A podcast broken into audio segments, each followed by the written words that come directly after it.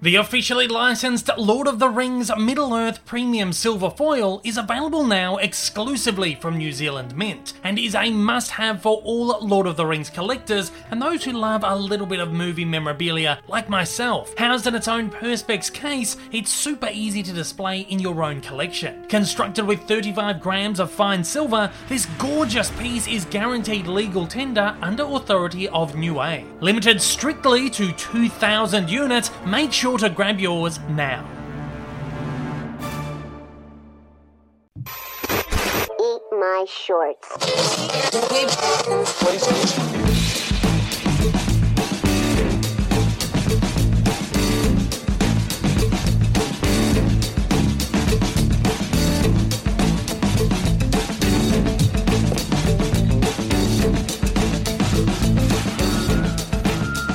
Hello, Welcome to the Dave Lee Down Under podcast. I don't know what's going on. I've just hit the laughing button right there. That wasn't supposed to happen. Welcome. Welcome to the Dave Lee Down Under podcast. This is, of course, episode 15. I can't believe it. I've made it 15 weeks without getting cancelled which is beautiful. Um, of course, you can join me every single Monday here on the podcast. It goes out on all podcasting platforms, including Apple Podcasts, Spotify, Google Podcasts, Amazon Music, and Audible. The visual element also goes out on YouTube at the same time, but if you're a patron supporter, you can get it uh, two day early access on the Saturday. So if you'd like to support me over there, patreon.com forward slash Dave Lee Down Under. You can find me on YouTube at Dave Lee Down Under and on Twitter uh, and Instagram and all that kind of stuff all linked down the bottom. Uh, so you just click right through, and you know the beauty of technology these days, eh? Uh, if you want to write into the show, you can shoot an email to daveleepod at gmail.com. If you are listening on podca- podcasting platforms, getting a little tongue tied, uh, you can shoot an email. No, you can't shoot an email. You can leave a review. You can leave a review. I'm just I'm very excited today, guys, because I'm I'm just I'm just very excited because I've got my very first special guest joining me on the show, and these are two guys whose work I admire so much. I love these guys. Uh, these are two. I'm going to let them introduce themselves, but these are two guys that I have wanted to collaborate with for a very, very long time. It is, of course, Chris Parker from 3C Films and Austin Burke. Thank you for joining me, guys. No, thank you for having us, Dave. I was really excited when you told me, man. You got some great people on your podcast. You've interviewed a lot of great celebrities that I'm jealous of. Yes. So I was happy to be joined on that list. Amazing. Thank you. I, I consider myself a bit of a Dave Lee fanboy, so this is pretty cool, Dave. I, I love much. being here, man, and I've I've always wanted to collab with you. uh, yeah. I see enough of 3C all the time, so it's nice to be here with. no, it's nice to be here with both of you guys today, man. I love your channels. Thank you very much. Now, I just this has been an insane week of news on the movie front, and I just thought, well, actually, it kind of just didn't. It, it didn't really happen like it. It wasn't really planned because I thought, you know, this HBO Max thing kind of launched last week. I recorded the podcast last Thursday. Um, I usually record on a Friday. Had I recorded on the Thursday, I would have caught the HBO Max news, but I recorded a day early, so I missed it. And I thought, you know what? I'm gonna. This is crazy news. I have to get these two guys on because I, I can't think of anyone better to ch- chat this insane. And it's only Ins- gotten crazier since then. Eh, Exactly right. and it was like I messaged you two days later. I was like, "Hang on, guys, there's like this big Disney investor meeting in like uh, on the day we're supposed to record because we're going to record yesterday." And I thought, you know what, Yeah. let's push it back a day because I think I think it's going to be some big stuff. And even in between all that, this week's been insane. Oh yeah. S- So much stuff going on, so much drama, so fast the movie industry has changed in a matter of just like two weeks. Ugh. The, like like I keep saying here, and that I've been doing this for 15 weeks, um, and the the way that the cinematic landscape has changed in this short 15 week period that I've been doing this podcast alone is insane. My question is: Is this the biggest movie-related week of the year so far? I know be. we're already at the end of 2020, but from the news to the HBO Max confirmation to Warner Brothers slate, we don't know where it's at right now. This has to be the biggest week Oh, of the year in terms of news because sure. everything's Oh, yeah. different. For sure. Oh And yeah. It's like we're winding up to Christmas. I was thinking, you know, we're winding down. It's going to be all right. We can take a breather. This has just come out of nowhere. And I think everyone is just trying to catch each other's tails at the moment. Exactly. now, before we get into the news, I, you guys just introduce yourselves. If there's people out there, I mean, if there's people watching this channel, I'm sure they know who you are. But just in case, um, if there's people out there listening to the podcast or anything, don't know who these guys are, just give yourselves a little introduction, where we can find you, what you do, all that kind of stuff. Yeah, well, you guys know um, my name is Chris at 3C Films. I just like to do little movie uh, news updates here and there on some of the things I find most exciting stuff. So I don't usually talk a lot of Star Wars or anything like that. I try to stick to what I'm knowledgeable in, like uh, Spider-Man, Marvel, or even some nostalgic things. I know sometimes Dave and I we we end up making the same thing, like we talk about Space Jam and whatnot. So I always love seeing your updates and seeing your opinion on that. Well, uh, I have collabed with Chris countless times. Uh, 3C Film is my boy. Uh, but like, uh, like I said earlier, Dave, I'm just a big fan of what you do. I am Austin Burke. You can find me on YouTube. I try to review as many things as I possibly can. I focus This on dude is Netflix. insane. You're a busy man. You are I'm busy. a crazy person, man. Uh, from series to movies, I try to watch as much as I can. Uh, uh, but lately, with all of this news and craziness, I, I've been talking a lot of Marvel and Star Wars. So I'm prepped and primed for today's show. And I'm excited to get into my favorite time of the year. Christmas, where we recap the year. We, we're getting into Oscar season, which I cover on my channel. Uh, combined with all this comic book goodness, man, it's just a good time to be a movie fan right now. Oh, You, absolutely. you bring up a good point there, Austin. 'cause I mean, it's the end of the year. It's where we wrap up. It's where we look at the year as a whole with the movie industry. Yeah. Like, oh, what movies excited us? And like, it's a very short list, and we can't even get too excited about what comes next year because even Mm. that's uncertainty. Usually Yeah, around this time, we would probably making our most anticipated list or our top ten most looking forward to movies. I don't see a point in doing that when my No. last year's list is basically Yeah. non-existent. Yeah. Uh, I mean, I planned, and I'm sure you guys are the same. You know, we have to plan our content out so far in advance. You know, up to a year in advance. You're like, all right, we're going to be doing this on this date. You know, whatever. I had to throw all of that away this year because it's been insane. It's like, oh, this movie was, you know, the beginning of the pandemic was like, this movie's delayed. Like, Okay, well, I'll cross that off. This movie's delayed. Cross that off, and then it just got to the point where you're like, and you know, I'm throwing, I have to throw it all away. It's it's just absolutely insane. And uh, this week, particularly everything that's coming out now, I'm feeling overwhelmed. Not only by the amount of information that's coming at me, but I'm feeling like Yeah. I have to watch all this stuff. This is the amount of content that I'm going to have to consume. I feel stress for Austin, man, because he Oh really my does God. watch all this stuff, and Yeah. I'm already so behind on everything. And that's with a year where we barely had any theatrical Mm. Yeah. releases. Right there, I'm, Mm-hmm. I'm realizing I only saw the newest stuff because it was in theaters and I was invited to press screenings. Without that, it's hard to keep track of all these digital movies Mm-hmm. Yeah. coming out and what to watch and what not to watch. yeah, but that's Man, I'm going to have to call up Dwayne Johnson and figure out how he clones himself For for, all these Oh, movies. Because with all of the films, I think I saw Sean Chandler tweeted out recently. Uh, after March, I think there are two to three blockbusters every other week for that Wow. four month span. How are we going to do that, guys? Yeah. I, I don't know. I don't know how to plan it. We know not all of those are going to stick. So how do we prep for this? It's just it's it's tough. What we do is tough right now. oh, exactly right. It's fun, but it's and that's that's part of the fun of it, though. It really isn't. It? It's just like I'm so stressed out, but I love it. I love doing this. Um, I, I don't know. I find it for me anyway is that I find this.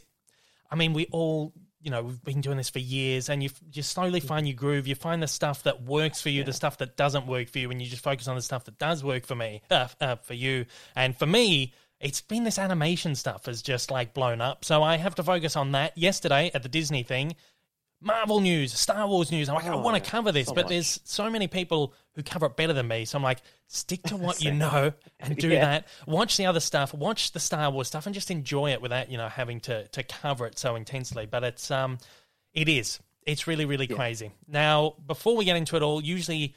Uh, we would talk about, you know, what I've watched for the week and just talk about some stuff that's happened during the week, g- general stories. Again, so much news. We're going to skip that segment entirely this week. We're just going to dive straight into it. I do have to give a couple of sponsor plugs, or else they will be annoyed with me. So we're going to do that. Um, of course, the New Zealand Mint have just launched uh, their range of Lord of the Rings collectibles. Their very first collectible, which is the Lord of the Rings premium foil, which is this gorgeous, like it's essentially like a big note. It's like two dollars worth. No, it's a legal tender. You can you can pay. It doesn't cost two dollars. It costs a bit more than that, but it is uh, legal tender. You can use it to buy anything for two dollars New Zealand. Um, but it is fantastic. Um, and you can head to nzmint.com to check that out. They do DC stuff, they do Star Wars stuff, Harry Potter, all that. So go and check out uh, the nzmint.com. Uh, of course, kicks.com.au have also uh, just launched a bunch of new sales. They're doing their Kicksmas sales. Some great deals on 4K discs. There's some 4K bundles on there Spider Man bundle, a war bundle, Transformers, sci fi, horror, a bestsellers uh, bundle, which has got like 1917, Knives Out, Bad Boys for Life, Bloodshot, Jumanji. Uh, there's a bunch of like two for 4Ks in there with a range of like 150 titles. So go and check them out. And uh, that's the plugs done. So let's get on to the news. Um, let's start with, with HBO Max uh, because this is where it all started. This is this is why I initially wanted to get you guys on, um, and this is this is probably the biggest piece of news uh, in in memory. I was going to say this year, but I mean this is one of the most unprecedented things that has ever happened in cinema. I ever. don't know. Yeah, I don't know if you remember like the moments leading up to this announcement. Everyone was like was gearing people up. It's like world's about the movie news industry is about to change. Things Yeah. about to go Yeah. down, and they were not kidding right here. I could not believe this announcement right here and them wanting to do that, and even the aftermath, which I'm sure we're going to get into Mm. of all the stuff we're finding Mhm. out that's in this deal that maybe they didn't go ahead and let everybody know on this list, but like. I like just still the thought that whenever Godzilla versus Kong or Tom and Jerry comes out, Mm. us will probably want to maybe see it in the theater if Yeah. you if you feel up for that or if you can, and then you could come home and watch that exact same movie Yeah. again. Like that blows my mind. And I always think I know streaming services cost, but like since it's a monthly thing, I, I consider it free if it just shows up at my accessibility Mm, right yeah. there. And that's how I feel about whenever I get a new movie on streaming. It's Yeah. essentially free because it's just right there to watch at any time. So I, I- I I don't know if this will actually go past this year. I'm I'm I'm surprised they also didn't wait till Mhm. after Wonder Woman Yeah. with uh how that went because I thought that would be their little guinea pig test market. But I don't know, Austin. How did you feel about this?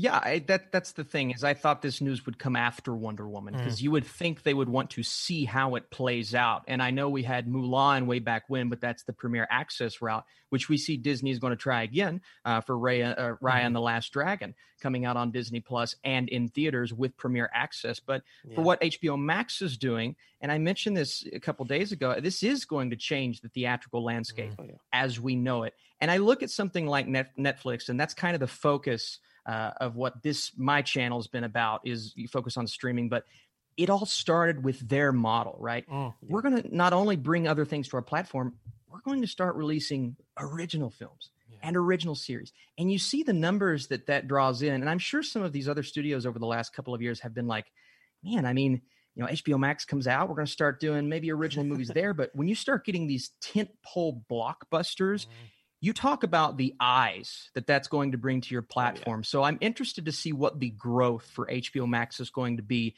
prior and post announcement and whether or not it gets shifted just to see where that goes from here and if they continue to implement that even after the pandemic. Yeah. That's my big question. That's- so where does it go from here? I mean, I I've spoken about this on the channel multiple times. I'm sure my listeners are probably getting really tired of me bringing this up. um, but I saw Jeffrey Katzenberg give us a talk six years ago, and he was asked, um, of course, the ex CEO of Disney and um, you know Yeah. founder of DreamWorks. Um, um, sorry, not CEO of Disney. He ran the like the the studio department. Um, and he he gave a talk here in Melbourne six years ago, and someone asked him, "Where do you see the future of cinema in ten years' time?" And his prediction uh, wasn't really a prediction because you know he's one of the big hotshots in Hollywood, Yeah. pu- pulling the strings. Was Yeah. in ten years' time you'll have a movie go to the cinemas and it will almost land day and date at your home, and you'll watch it on your phone. You'll watch it on a screen, and you'll pay. Dep- you'll pay more depending on what size you're watching it on and everything. I'm thinking this is before streaming was even really a big thing. I'm thinking how on earth are they going to like like shoot in like a, the brand new blockbuster to your screens? Here we are, Yeah. nearly ten years later, and it's happened. And this is what uh, Bob Chapek said. The uh, current Disney CEO said this has been the plan, but the pandemic just kind of expedited those plans. Yeah. Um. So. it- yeah, you're right No, go ahead, Dave. Sorry. um, well, when Warner Brothers says, um, again, sort of kind of brushed over it. If anyone's kind of out of the loop, I'm sure no one is, but Warner Brothers have announced, or HBO Max announced, that the entirety of the 2021 slate from Warner Brothers is going to HBO Max next year. This affects movies like Suicide Squad, Matrix 4, Dune, Godzilla vs. Kong, uh, Space Jam: A New Legacy, Judas and the Black Messiah, Tom and Jerry, Mortal Kombat, Conjuring, Devil Made Me Do It, and so many others. Um, and Warner Brothers are saying these are just pandemic only rules. This won't be permanent. Mm. yeah, right. but the, the the article that announced this kind of made that mention, which was once you start dismantling a system, can you put that system back together? And knowing what I heard from Jeffrey Katzenberg six years ago that this was going to be the plan all along, I don't believe it. I don't believe that we're going to go back to a traditional model after this. And I think the only thing that might change that is if this is like a a complete flop for them. But let's be honest, the general audience loves this model. The general audi- audience loves to sit at home. They want to get their movie for free. When Disney tried to charge thirty bucks for um, for Mulan on the streaming service, they went, "I'm not paying thirty dollars to go and see a movie." I'm thinking, hang on a minute, you go, you would have gone to a cinema and paid, you know, more than that. A couple of people, you see the movie, you get your popcorn, you get your drinks and everything. All of a sudden, people are used to getting, as you said, Chris, stuff for free. Yeah, basically. But like so many things with that too. It's like they could have really uh of stuck the middle finger up to Disney Mm. with why not even just like a five dollar premium charge or a Yeah. ten dollar premium charge? Can you Yeah. um and I think even the theaters would have been a little happy with that because then there's this extra wall that audience members have to make a decision of like, okay, do I want to spend the 10 now or I could go spend the 10 at a theater and get the experience and, and the full effect. Like I, I think that would have been something because yeah, it's essentially free and there's not e- like even just a five dollar charge. I think would have made such a difference and could have earned some money back to these movies that are kind of worried that they're not going to earn their budget backs or or all these back end deals that they're getting. Uh, along with that, you're also right. It's like us in the movie industry who who talk about movies, who are all obsessed with this. We're kind of hesitant on this model. We are not feeling it, but the general audience is my mother, my father, who don't really care. They love this. Yeah. So like it's interesting to, to us that we care so much about Warner Brothers and them getting the money they deserve. it's like we're not Yeah. seeing a cent to that or anything, No, but exactly. you're right in that article where they were saying in like 10 years time this was supposed to be the plan but Yep. i think only uh, streaming services like netflix and now disney can uphold that model where if you just do the basic math of how many subscribers they have to how much they're paying per month they're earning a boatload of money right there hmm. that i'm also worried we're going to a time now where we won't have movies like the Joker, where that movie Warner Brothers thought was going to fail. They gave it a low budget on purpose. They had no faith in it. Didn't even want to do that much marketing on it.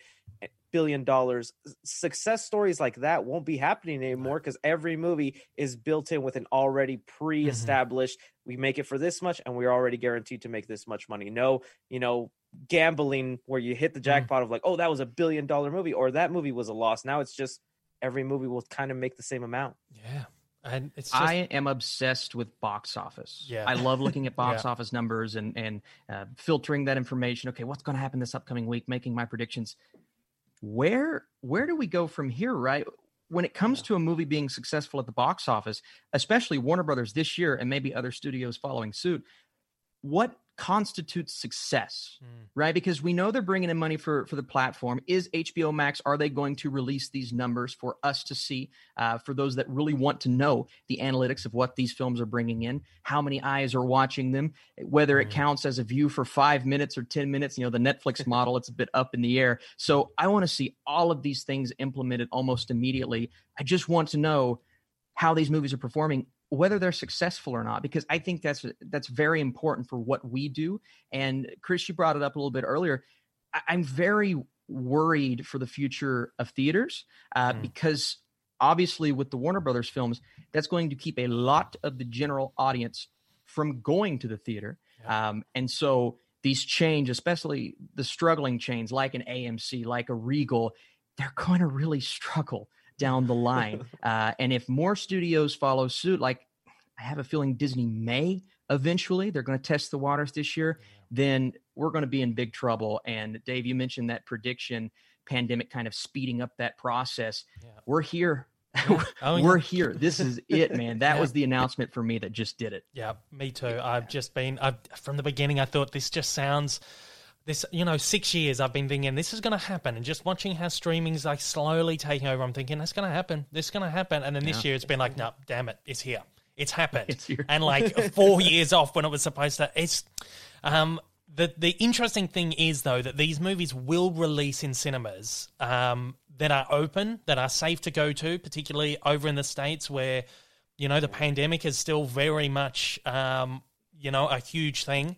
Um, internationally, they're opening wide in theaters. Um, again, it, places where are safe. The UK cinemas are still closed. Here in Australia, we're doing okay at the moment, so they will all open to in. cinemas here. Um, yeah. Um, just kidding. um, the I, the I, I just don't, I don't know uh, because we don't have HBO Max yet, but I feel like when it does You launch here, have an alternative either. Like uh, No, it's well, named something else over there. We've got like um, we've got a couple of local um, streaming services. The one called Stan, one called Binge, um, and they sort of pick up loose ends. The Warner Brothers like- movies, or they, no? they pick up Warner Brothers stuff, they pick up Hulu Okay, stuff, and just sort of buy out licenses. But I feel like HBO Max is probably going to roll out here at some point, and when that happens, this whole oh you gonna, you are going to get these movies theatrically. I think there's gonna. I think I don't know. It's it's it's so I mean, even, even just that, because to me, if a bowling, well, at least in the states here, I don't know about Australia, but if Mm-hmm. a bowling alley, a, a skating ring, uh, places like that are still open here, I don't see movie theaters being completely shut No. down in sort of like a blockbuster method where they just vanish. I, I do think it'll become a novelty thing or a niche thing where instead of like there's ten in my city, it'll go down to two or maybe even just one theater per Mm. uh, big populace right there, and that's kind of sad, and it makes you wonder, you know, w- what kind of movies will even want to do that? Because to a certain Yeah. point, it does cost studios to put these movies Mm. in theaters.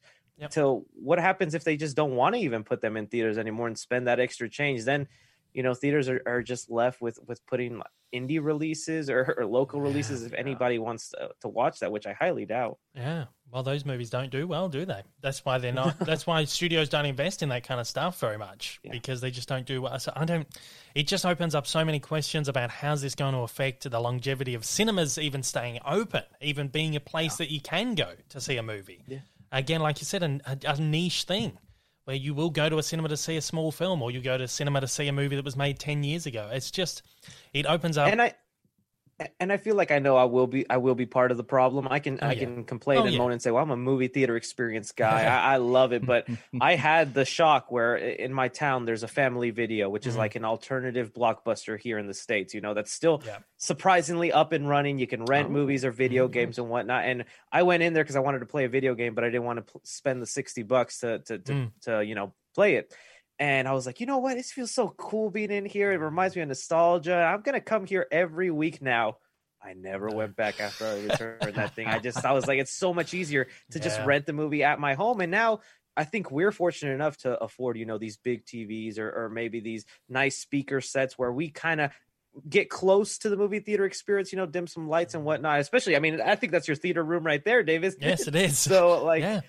I- i- if you can match that quality even just a little bit, you'll get used to like, ah, I don't really feel like walking on some sticky floors and eating some stale popcorn today. Yeah. Well, last weekend, um, I got to be careful what I say because I'm still embargoed on the film. But I watched Wonder Woman 1984. Yeah. Um, I was supposed to go and see it in the cinema. The screening kind of fell through, uh, so they sent over a screener. And I get up at 5 a.m. in the morning. I was thinking, oh, I really would have loved to see this in, in the cinemas. Uh, we've got a th- like a Yeah. three meter screen here. So I woke up at 5 a.m. Wonder Woman 1984 straight through to my home cinema room. And I was sitting thinking, you know, this is actually this is actually not bad. like I'm watching a brand new blockbuster right here in my cinema room, and I like it. Like you said, I just know I'm going to be part of that problem where it's like, oh, oh, Avengers bloody four is just straight on my yeah. Yeah. I'm just going to watch it here. Oh, straight away, like it. It's just, you know, as much as we love that cinematic experience, and we we got to, you know, try and encourage people to keep it alive. It's just, it is, you know, yeah, opens up a whole can of worms. Well, I I worry about the smaller areas too, especially here in the States. Like I live in Kentucky, and where I grew up, we had one movie theater within an hour of where I live. Mhm. One, right? So are those people, if that movie theater were to close, are they going to drive two hours to where I live now and watch a movie? Of course they're not. They're going to watch it on HBO Max. They're going to watch it, uh, you know, whatever platforms releasing movies. So it, it worries me for more of the general audience than the cinephiles because we're going to try our very best. But like both of you just said, maybe we get comfortable. Maybe we get complacent and say, you know what? I like, I have a nice TV, I have a nice sound system. I like watching a movie in my house, right? So Yeah. I don't put that past any of us happening. I say right now, I want I want to go to a movie theater and I want to enjoy these movies in the way that it's intended on enjoying them. But again, it's just so convenient. Look Mm. at these. These are convenient. We don't even have to go to a computer to Yeah. look at the. I mean, come on, guys. And that's just the way the world's going right now. So Yeah. I definitely worry about the general audience Mhm. when it comes to something like that. Yeah, and look, the general audience pull the strings. They're the ones that make Oh, yeah. Avengers Endgame like the bloody billion dollar blockbusters that they are. Um, but it's the studios that that's not the studio that suffers; it's the filmmakers. And now Yeah. a lot of people are not happy with this move. um, now, Wonder Woman 1984 was the first one that they announced. They said, we're going to put this on HBO Max, we're going to test the waters. And everyone, like we said, just assuming we'll see how that goes. And if that goes, you know, really well, they might start doing this with some of the other pictures. But no, they just just jumped down and went, no, we're going to put them all out up there. Now, apparently, what happened, um, uh, uh, Deadline reported um, they said that this is what they said in their report. I'm hearing that Legendary Entertainment, who made uh, Godzilla vs Kong and uh, Dune for for Warner Brothers, I'm hearing that Legendary Entertainment either has or will send legal letters to Warner Brothers as soon as today, challenging the decision to put uh, Dune into HBO Max deal and maybe Godzilla as well. Um, on the latter, Legendary reported um, uh, reportedly had Netflix ready to pull the film from Warner Brothers for around two hundred and fifty million dollars before Warner Media blocked it. Sources said Legendary had no advance notice before last week's announcement that, bo- uh, that both of the films were part of the HBO Max plan, and the, in the days following that, we are starting to hear no one was given any warning. The directors, filmmakers, the cast, So no one was given any warning. They were given like a half hour warning, like, oh yeah, in half an hour we're going to announce this. Okay, a couple of things with that right there. Like uh, one, the only person they gave that that announcement or that courtesy to was the Wonder Woman teen of Mhm. 1984, um, Woman Woman 1984, and they even gave them their Yeah. contractual bonuses as Yeah. if the movie were to make a billion dollars. So Gal Gadot got an extra 10 million dollar check, Mhm. and that's great on her. I'm not saying she don't deserve that. That movie probably would have made a billion. So good on them for wanting to to get that. Yeah. But the fact that then they didn't do that for the other 17 movies Yeah. and try to do some sort of calculation of like mm, your movie might have made 30 million yours over here made 700 million these are your calculated bonuses instead of just plopping them on i don't blame all these people Mm. for getting so upset at warner brothers for doing this I, I also legendary they must feel so angry because it was them who put up 75% of the budget. So they have the biggest stake right now in their monster universe. And this is a film that's been delayed like i think three years now. So the the money's really racking up in whatever they loaned out. Yeah. and so I, I think they were really ready for that netflix deal which i think given how much the monster universe has been making and the decline and the budget Uh, i think that would have been amazing for them. So i'm surprised warner brothers did that. And it's all for their purpose for their um streaming service that legendary has no stake in that i don't even know if they have stock in or a partner in Mm. so can you just imagine handing them your movie and then they're using it to their advantage without Yeah. telling you anything so i'm su- I'll, I'll be curious to know what the legal uh outcome Yeah. comes out to be sure. I would think that someone sat back uh, and at least thought about this Mm. and said, you know what, maybe we should well, think of it as a business. We should tell our employees what's going Mm. on. You know, we should not make these drastic decisions. I don't mind the decision at this point in time because we don't know what's going to happen with the pandemic. Yeah. But maybe we should we should tell someone other Mm. than this one small crew because in the grand scheme of things, what 17, 18 movies, that's a small portion of all the people that you have to let in, yet they never let them know. So even though I do think some are, you know, maybe going a little bit overboard, I, I completely understand Denis Villeneuve getting a little upset, not knowing his movie was not just coming to theaters, but coming to a streaming service where I guarantee most of the views will come from that. Absolutely. Um, When you build a film like that, Godzilla, you know, those grand scale blockbusters that are built to be seen on the big screen, I don't blame anyone for getting upset. Oh, and it's no. so funny to see the, the two headliners right now Christopher Nolan, The Beef, Yeah. Denis Villeneuve, The Beef. Those are my two favorite directors. So I'm Yeah. sitting back going, man, y'all, y'all don't. Don't make the big boys mad, and they're making the big boys mad, man. and it is Oh, just my Lord. chaos right now. like like you said, this is it's something that we as an audience we kind of go, you know, it's it's not bad. I don't, I don't I don't mind this idea, and it is again this this organic evolution of the cinematic experience. But the the idea that they don't tell the people involved in making the movies or involve them in these conversations is just so baffling. And you kind of it's like this double edged sword where you're like, oh, I love this, but I don't love this at all. And a list of stars. Now these have been reported in all the trades that are Yeah. not happy. Again, as you mentioned, Gal Gadot and uh, Patty Jenkins were both paid in excess of ten million dollars each. Um, on the back of this deal, the money that they would have made off Wonder Woman had it gone and you know been a huge blockbuster. Um, and none of the other stars of these films were offered this deal. Um, according to now, who wrote this one? New York Times uh, noted that Warner Brothers stars like Denzel Washington, Margot Robbie, Will Smith, Keanu Reeves, Hugh Jackman, Angelina Jolie wanted to know why their clients had been treated in a lesser manner than Miss. Uh, Miss Gadot. Um, talk of Warner Brothers boycott began circulating inside the Directors Guild of America, and a partner at one talent agency spent the uh, spent the best part of the weekend meeting with litigators. Some people started to angrily refer to the studio as the former bros. I love, that, former brothers. That's our band name, guys. Come on, we're doing it. Absolutely. We are the former brothers. Um, a Hollywood Reporter article quoted a top talent agent saying Warner's has made a grave mistake. Never have this many people been this upset with one entity. As you mentioned, uh, Christopher Nolan, the golden boy of Warner Brothers, um, had this to say to the Hollywood Reporter. Some of our industry's biggest filmmakers and most important movie stars went to bed the night before thinking they were working for the greatest movie studio and woke up to found uh, to find they were working for the um, they were working for the world's worst streaming service.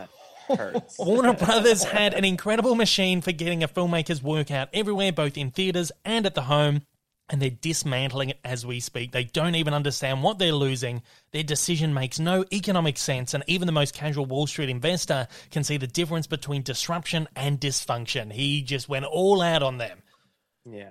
And, but I mean, he's right on a on a lot of things there. I Mhm. just don't see the economic benefit in this at all. No I, I get No that way. they want their streaming service to to gain some numbers and do gangbusters, and that's perfectly fine. But like, this just feels like a total loss that I Mm. don't understand how the sacrifice is worth the outcome at all. Like, uh, maybe I'm missing some numbers. I'm obviously not a, an accountant, but I- I think anybody looking at this and hearing at it is like, this is going to lose so many people money. Why are you doing this? Yeah, uh, it's, it's It's- crazy.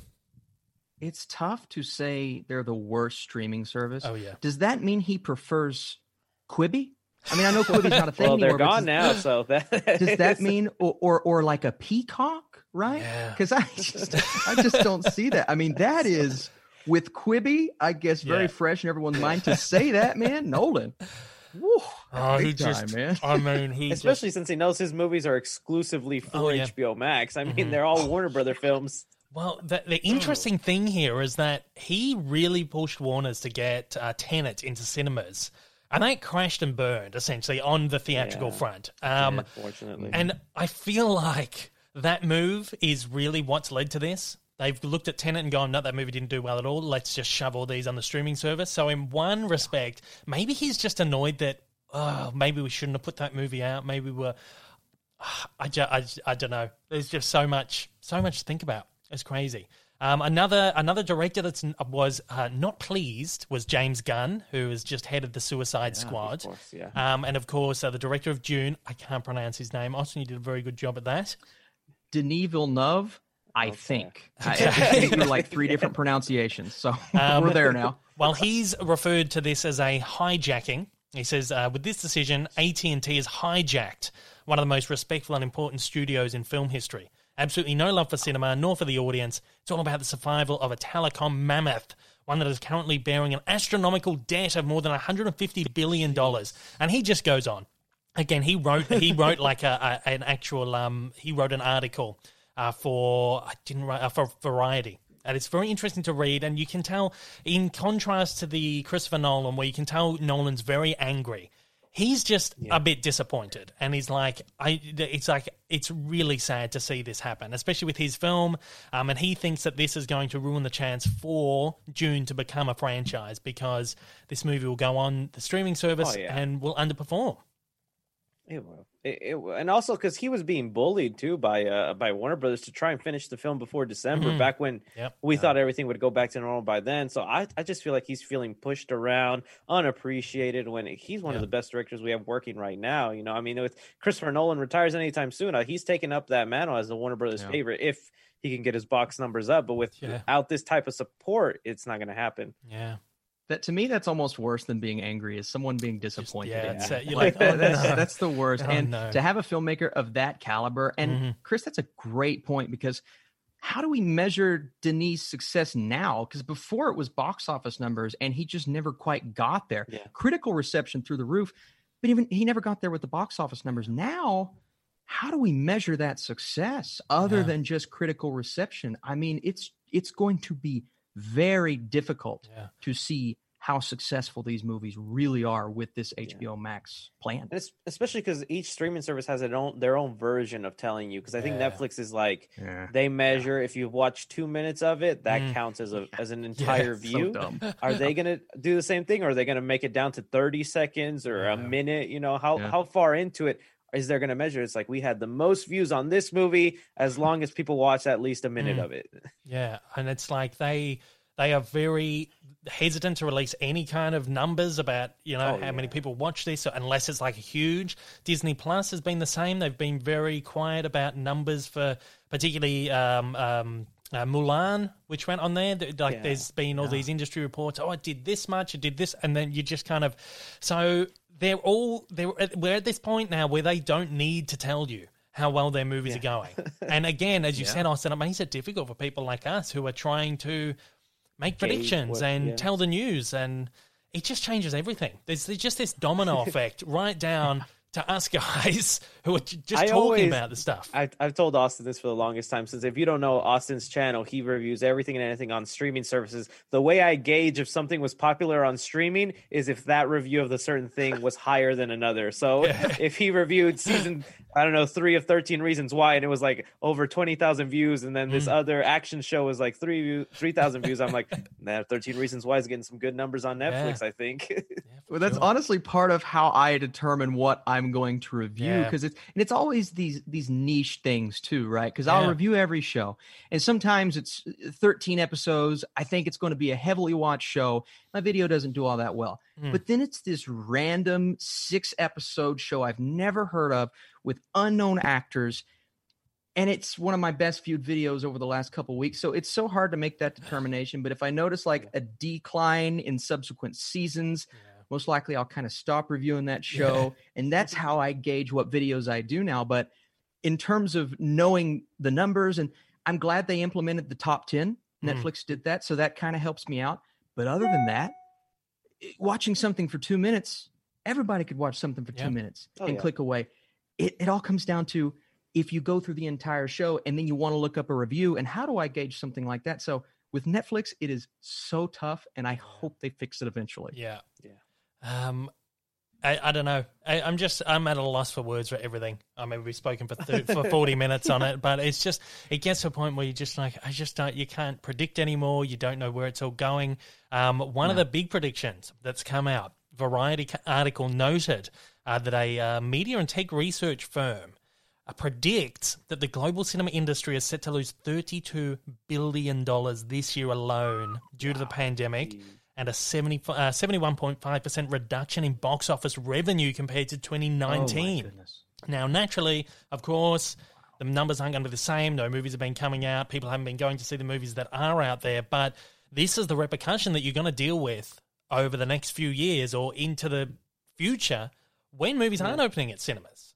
So, where does this leave us when it comes to the kind of budgets these studios give to movies? Are we going to get huge blockbuster things? I mean, you've got Disney Plus are throwing like a hundred million dollars into something like The Mandalorian, which is mm-hmm, like a, a, a third of the budget of a two-hour movie. They're throwing into like an eight-hour series.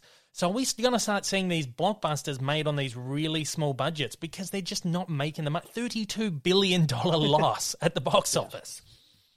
Um, that's something I am kind of excited about. I know that, that that might sound bad, but I, I would love for Hollywood to step back, relook at the way they spend, because like something like Terminator Dark Fate, which I'm always up for another Terminator movie, but the fact that they spend like I think 150 million dollars on that movie when the series has just been on the decline since the third movie Mhm. just blows my mind that the studio thought it would be a good idea and it would actually make money hopefully with these lower budgets it makes them focus more on the story and i would think that's what would happen but then you look at something like blumhouse that just has such a roller coaster of uh, uh, of quality they make something amazing like get out and then they'll come out with something like fantasy island so just Yeah. low budget and focusing on story doesn't always work out but at least it kind of minimizes the loss so i i, I don't mind if hollywood starts going with these lower budgets and maybe adopts a blumhouse model because I, I think it, w- it would be a good way for us to focus more on the storytelling Yeah, for sure. Well, I- I know something like The Mandalorian, like obviously eight hours, eight episodes. I guess not eight hours, but eight episodes.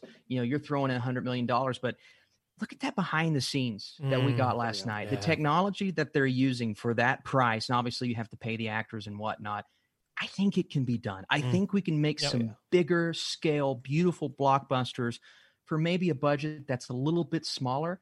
And if you do that, the movies will be more Yeah. successful that way, right? Yeah. And, and maybe that means we don't get a really famous actor to have a cameo role because you're going to have to pay him a little bit too much money, right? And you're going to go over budget if you do that. So, it, you know, we, we may maybe a bit, a little bit of a give and take there, but I think it can be done. And honestly, like you, Chris, I'm a little bit excited about Mhm. that at the opportunity of getting some smaller budgets and maybe doing a bit more with it. So it'll be interesting to see how it goes for sure. Yeah. I totally believe you make a thirty million dollar Spider Man movie that has the potential to hit a billion dollars, Oh, and sure. it might not, you know, look the the way you expect from everything that we've seen so far. But if the story is good, I don't think we really care. Yeah. Yeah, exactly. I mean, I'm watching Mandalorian, and you think this just looks like a film. Like you can't, you wouldn't know. Like the general, a general person, general public wouldn't know this has been made on, you know, the third of a budget of a of a of a two hour film.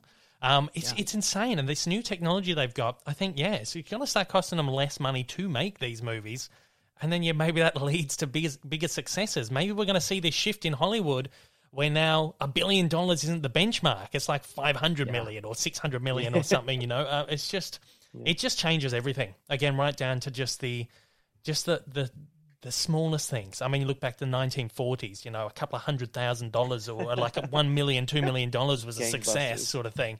Maybe we're just sort of receding back.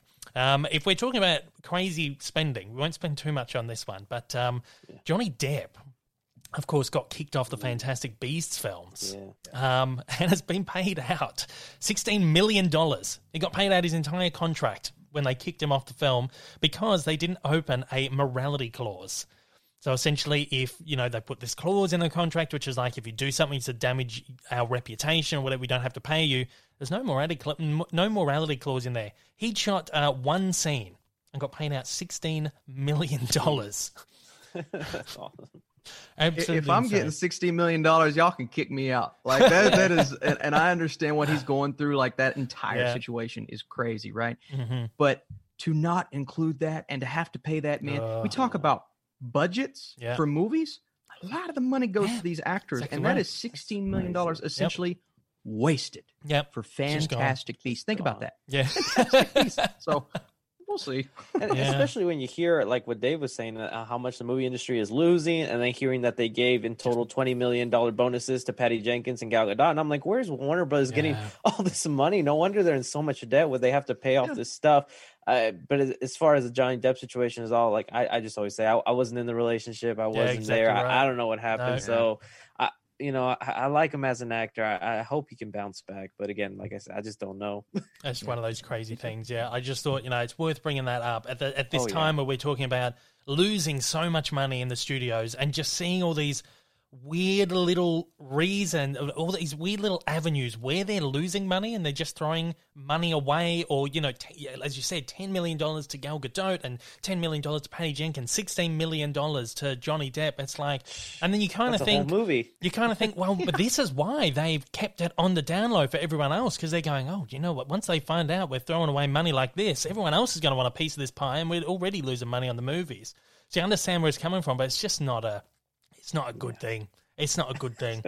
Let's move Seriously, on. like that's that's the budget for Annabelle. Oh yeah, yeah, That's Oh, a wow. movie. yeah. That's that's a movie. I know. mean, come on, guys, It's you're nuts. just throwing money away. That is insane. The, the fact that they, it's constantly like that. Uh, so many occasions that we probably haven't even heard of.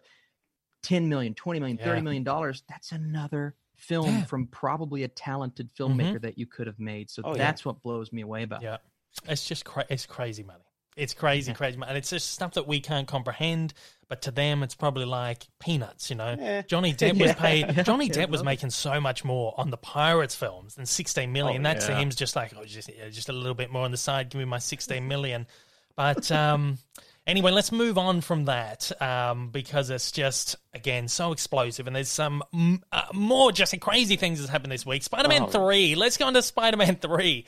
What on earth is happening here? This has just come out of nowhere. This is like everything that everyone's been like, yes, I want this movie to happen, and it's just suddenly happened. Uh, mind blown. It's it, it is too words. much to comprehend. I don't even words. understand. I don't even understand what this Spider-Man movie is anymore. Because every day we are just hearing so much, and it's even like a meme online. It's just like this person has joined, and this person has joined, and even Tom Yeah. Holland has joined, and and you know like the Alfred. Well, let's talk about like what has been confirmed already. Yeah. So we know Electro, and we know Yeah. Alfred Molina, um, play who's playing Doctor Octopus, Mhm. and uh, uh, Doctor Strange in there, and just those people alone as Mhm. a confirmation that they're in there. Yep. I am blown away. I am just thinking of the possibilities of what could even happen here. And it's funny how all the obvious clues are right there, but we're Yeah. still spect- skeptical Yeah. and thinking to Yeah. ourselves, is Toby and Andrew going to show up? Maybe, maybe not. But it's like, it's literally staring us in It's the face and we don't want to just re- believe it. Well, you posted a picture of uh, was it Toby? A, a- allegedly going to a um, like a, a, a, a costuming or something. Yeah, But like, that's how crazy they went. Cause like people wanted me to like make an, an own video about that. But Yeah. I'm like, guys, literally, this is him going to a costume fitting that we don't even know if Yeah. it's related to Spider-Man 3. He could be doing another movie right Yep. now. But like even the way that post was was worded on the people who, who posted it up, they were like, Tobey Maguire spotted while there's these rumors. I'm like, okay, Andrew Garfield eating a bagel while there's Yeah. these rumors. That's just how pump fans are to want to know something about this movie. yeah. Um, it's, to me, to me, it was when Sam Raimi got confirmed for Doctor Strange. Yeah. That that's kind of when my blood started pumping up a little bit. I'm like, all right, well, you know, there's the obvious Spider-Man connection. The movie's titled Multiverse of Madness. Mhm. I mean, how do you not get the guy who directed Spider-Man and not bring in Tobey Maguire? Yeah. But even then, we're all sitting back going, nah, yeah. it's not going to happen. But also, 10 years ago, did we ever think we were going to see Thanos take on the Avengers? I mean, it- these things continually blow us away. And in the span of two years, we're getting a DC and a Marvel multiverse. Mm, And Oh yeah. I have a good feeling, and I know Andrew Garfield confirmation, all these things. I have a good feeling we're getting Toby back, and I have a Oh, good for feeling sure. all of these things. Maybe, maybe not the Daredevil. I think the Daredevil. My Yeah. my my that was a fanboy one. in me wants the Daredevil. Uh, that's but random one. I think these things are coming to pass, guys, and and I have a good feeling about all of it. Yeah, Yeah. And like even so much more because I mean Feige he, he couldn't say too much which was understandable and we'll dive deeper into the Disney Yeah. Investor Day event but like that whole event is about buy Disney stock because we're Yeah. doing great Yes. things so he can't really say you know Spider-Man 3's coming because then that's Sony and that's Yeah. their stock and he doesn't want to promote that but the one drop uh, a line he said there is that Spider-Man Yeah. 3 directly affects Yeah. what will happen in Doctor Strange 2 and I'm like that movie's literally called Multiverse and I'm still over here trying not to get my hopes up that they'll show up I, I'm honestly, I, I love Toby. That's the one I grew up with. But you know, I have a soft spot for Andrew Garfield, and I felt like Mhm. so bad just the way I feel he was cheated out of his third movie, or he was treated at Sony at the time. I don't even know if you guys were keeping up with the news back then when the Sony leaks were happening and Mm, how these uh, uh, board officials fired Andrew Garfield over being late to one meeting and Yeah. stuff like that. So I'm happy that the there's a chance that they could come back, and even just the thought of they're bringing their girlfriends with them, Kristen Dunst and, and Yeah. uh, Emma Stone. Like, how is that going to play out? Like, I really feel like this movie has to be four hours long Oh. to encompass everything. Because I already thought he, he was dealing with too much with his identity out there. yeah, that's the, the, uh, the the Andrew Garfield thing is great because it spells redemption, and honestly, for Toby too. I mean, it, it, we think great Spider-Man movies, but then you think, oh well, that last one I guess wasn't Yeah. that great. Um, so redemption for both of those characters. I think of someone like Emma Stone, and and spoiler for Amazing Spider-Man two, but her character died. Should Mm. could they be doing? Another universe Yeah. with the Spider Gwen. I mean, there are a lot Yeah. of possibilities with all of these characters, uh, but I love the redemption arc for Yeah. Toby and Andrew, especially Andrew. Uh, like Mm. Chris said, I, I think there's a lot that they could do with that character now. Yeah, it's all it's very exciting. Again, as I said before, overwhelming. Um, you kind of think like the reason Spider-Man Three, the original Spider-Man Three, didn't do well was because they overloaded it with characters, overloaded it with villains, and just so much going on. And you look at something like this, where you're like, okay, we've got three Spider-Men, we've got three MJs, we've got uh, you know all these villains are coming back from the old films. We're probably gonna have some new villains and stuff. And then of course there's random rumors about Charlie Cox is coming back as Daredevil, and you kind of go, this is exciting, but it's also a little bit worrying. They're shoving so much into this movie. Yeah. If this is true, and it doesn't happen to be, again, it could just be that there's like a, a five minute segment where they're traveling through the multiverse and, hey, it's Toby, hey, it's, it's Andrew, and then it's over. But what, what do you feel about this? I mean, just all this stuff that's getting supposedly shoved into this one, in this one film.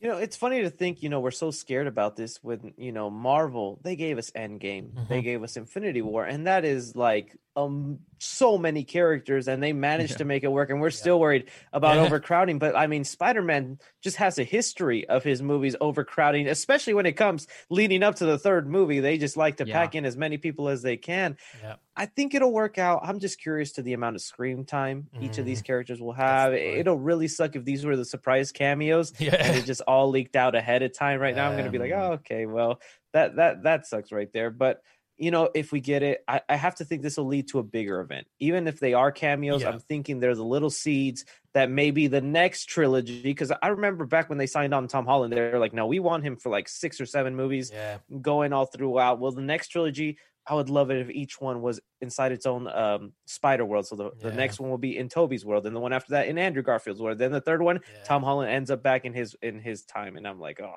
that'd be great. Yeah.